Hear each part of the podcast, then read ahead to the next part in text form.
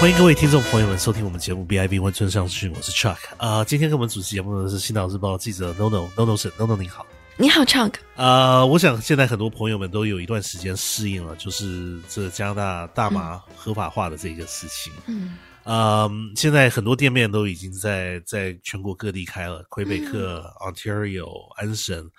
Alberta，在这边这边 BC 也有也有慢慢有几家冒出来，慢慢的冒出来了，。对，但是我们最近有有做一连串的这个报道，就是说注意说关注说这这一方面的企业在呃加拿大开开门了几个月了以后发展怎么样？嗯我们发觉到就是说，好像加拿大其他省份的这些店面，嗯，呃，很多都是需求非常非常非常大，然后大所到以嗯，，对大然后供不应求，是的，就是像是很多的这些省份，像是好像在魁北克的方面已经限制说，嗯每个月不能开超过这个数量的这一个省立的这一个就是有执照的这个大麻店面，因为嗯店大麻的这个合法的大麻的这个货不够。嗯所以他要要控制，就是说店面开营，因为因为你你开张了以后，他们可能没有办法以没有办法替你找到足够的货，让你有货可以卖。对，是，呃，然后在安省、在阿省这些地方也是慢慢的出来，就是说有些地方有，就是说，呃，有些省份说有些店面甚至于订的货百分之四只只能拿到百分之三十、四十左右，呃，很多人都是排长龙。嗯呃，BC 省目前现在还没有这个问题，因为 BC 省现在呃开店的数目比较慢一点，所以他们嗯现在好像才才这个温哥华市才三四家有对店面有开，对，但是我想请教您的就是这个大麻的这个嗯合法化了以后，在 BC 省、在温哥华、在加拿大都是很受欢迎的，很多人排长龙去买。对，这个现象现象我不知道，我不知道 NONO 感觉说有没有感觉说特别惊讶，因为您对您您您您呃比较年轻，您对这一方面的这个年轻朋友们的想法看的比较就是比较比较比较容易访问他们，就是看到他们的看法，呃，您对他们这个对大麻的这个反应，不知道有没有感感到特别的惊讶？啊，我觉得就是大多数年轻人对大麻的，就是很多人他之前他可能说要买那个休闲用的大麻，是的，他们要去黑市去买，是的，嗯，然后是合法的那些年轻人，就是的合已经已经满满足一定岁数的。是的，然后现在他们很多人就是说，哦，现在温哥华现在有开了一个叫 Evergreen，嗯哼，然后另外一家叫嗯 City 嗯 Cannabis，然后嗯这两家公司，是的，然后开幕之后，他们都觉得他们都很兴奋，是的然后都提前几小时就去门口排队，是的因，为他们说他们终于不用就是生活在阴影之中，是的要啊、躲着那个警察啊之类的去黑市购买。是的。嗯，所以以因为在文化上面已经普及化了，所对以所以很多人都是说在合法化之前的以后之前嗯就已经在黑市场上面去买了。对，而且大多数人我发现他们有个共同点，就是他们有可能不同程度的抑郁症，嗯哼，然后可能说身体上面有一定一定程度的伤痛，嗯哼然后需要这些大麻来帮他们调节啊恢复。嗯华人市场这方面有什么呃什么反应？因为因为我前一阵子在合法之前的时候，我有我有访问过一些这这些华人社区比较比较老一辈，就是比较资深的这一些呃朋友们，嗯，他们都是对对大麻是非常反感的，对甚至有人就是说希望集体就是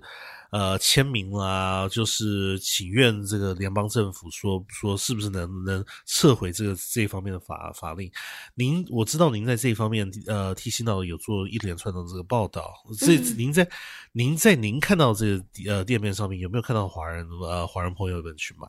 其实很少，我基本上都是以西人为主，是的，而且还看到西人的长者，是的，啊就五十岁到六十岁这个范围都有看到那是的些长，但是华人基本上没有看到。呃，但是很多华人，您华人的呃有看到华人，绝大部分好像都是年轻人，是吧对年轻人为主，是的就比如说开在那个 Fraser Street 的那家是的 City Cannabis，是的，然后他们因为我去的时候都比较晚了，然后是的很多那个人群都已经散去，但他们经理说他们今天嗯、呃他们就一天营业的时候，然后有很多那个华裔的年轻人开着车从列治文赶过来，是的，因为他说列治文那个规管很严重，是的，然后很特别的那个严谨，然后许多人就买不到大麻，所以他们只能来他们这家店来购买。所以我觉得这是一个很有意思的现象。是的，那他跟像我说像，嗯，像您说的，这好像感觉来说，就是说，这华人社区虽然说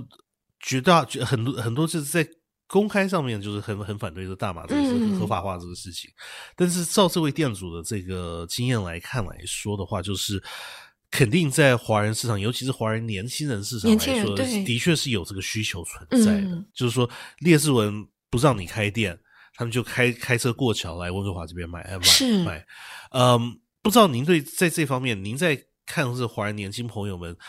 他们对大麻的看法，跟华人社区老一辈的这一个朋友们的社区的看对大麻合法化的看法，是不是有有比较明显的差别？他们有完全不一样的想法，就的是天壤之别。有可是能的在这里就是生活啊、长大啊，然后出生的年轻人，是的，然后他们就是这种耳闻目辱的教育，就觉是的得嗯，其实大麻合法以后，然后我们使用就是按照那个法规，然后法律去使用，其实很正常。是的，但很多老一辈的人都觉得这是跟这跟鸦片一样，都是毒品，你吸多了你会上瘾。是的，嗯，我之前报道的时候也是，因为老一辈朋友都是说，呃，很多呃呃，而且是这不光是中国内地朋友们，嗯这是香港、台湾、呃、澳门、呃、马来西亚、嗯新加坡，甚至甚至于这这老一辈的这些老移民，对，他们都是很对对对这个大麻合法化非常非常反感，就是说他们就嗯就是联想到就是当时。呃呃，吸大麻造成这个东亚病夫的这一个这个形象，嗯呃，这个鸦片这些东西，这整整个毒品的这个这形象跟跟大麻合在一起了，已经嗯分不开了，对，所以造成很很强烈的反感。嗯但是照您这个看法来说，年轻一辈就是来这边住久了以后，是不是跟西方文化，就是因为西方文化说真的对大麻是看的是非看得非常轻，对嗯，是不是跟这个其呃，是不是他们？在这边住久了以后，是不是对这个就是传统性的这个中国的这个对毒品上面是就是对这个大麻上的排斥，慢慢的被淡化的感觉出现？对，我觉得大多数年轻人，嗯，对于大麻的看法，就只是说它是一个让我们来消遣啊、获得愉悦啊，或者说消除被嗯、就病痛的那样一种方式。是的，然后我今年我还记得我今嗯、就是去年的时候有去参加一个 O Cannabis 的一个会议，一个是的峰会，然后有一家嗯、就专门帮助那些那些不同的那些嗯呃那些就是市民，如果说他们想要就是申请那个营业执照，是的，然后他们那家公司就可以给他们提供一定程度的咨询啊，就怎么怎么去那些准准备那些 paperwork，因嗯为那些那些工作都比较琐碎，要要整整就是耗费长达三个月的时间，嗯哼，那些文件啊资料。然后他就跟我说，就是有很多中国移民为背景的那些商人来找他来洽是的谈，就该怎么把这个医用大麻，然后就是拓展到其他的市场。是的，所以他就是对于这个中国这块市场还是很有信心。是，的。嗯，所以照您这样的看法，我想很多人也也是同意的。年轻一辈在使用大麻这个看得比较轻一点，嗯然后另外一个方面就是，可能就是华人的，因为华人都是呃很多人企业的头脑，就是做生意的对头脑是非常发达的。嗯所以他们可能就是说，看到这个是一个市场机会，嗯可能啊就是说，慢慢的学习，就是说大麻合法化了以后，这方面的商机有在哪里？嗯在这一方面会进一步的去追求。老一辈是就是如果不考虑商机，不考，然后然后你的你的这个年龄不包括在就是在跟主流的这个社会嗯有一点比较相同化、有一点同化的这个感觉情况之下的话，嗯比较对这个东西会对大麻这个东西会比较排斥一点。对。但是你如果有商机，或者是您的对文化上面跟主流文化有有一点同化的感觉的话，你在这一方面对大麻的这个排斥感会比较低一点，这是是的非常一个有趣的这个现象。嗯我们还要进一步看，就是说这个合法化，呃，以后这在未来几年发展以后怎么样继续发展下去？嗯好的，我们今天节目就先谈到这边。不知道各位朋友们对这个就是华人社区呢这个里面的这个代沟，对大麻合法化的这个代沟，或者是对这个大麻的这个企业的商机的看法有怎么样？您可以发 email 给我们，我们的 email 是 c c h i a n g at b i v dot com，那是 c c h i a n g at b i v dot com。好的，我们下星期再会。